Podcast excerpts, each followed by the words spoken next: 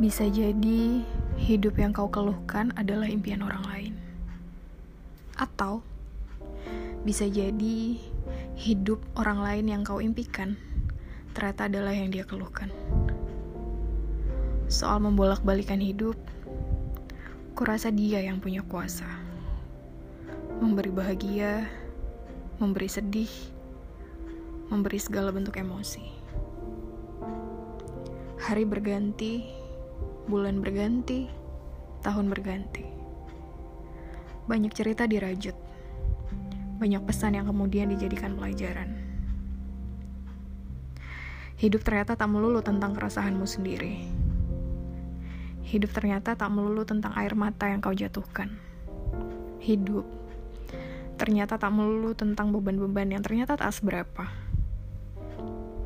Aku, si pengeluh yang sering kali merasa paling merana, merasa malu.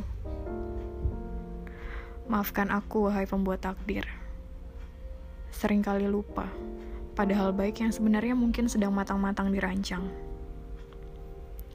Ujarkan sabar pada seorang yang keluhkan merananya, namun tak pernah sabar akan hal-hal yang jadi perjalanannya sendiri.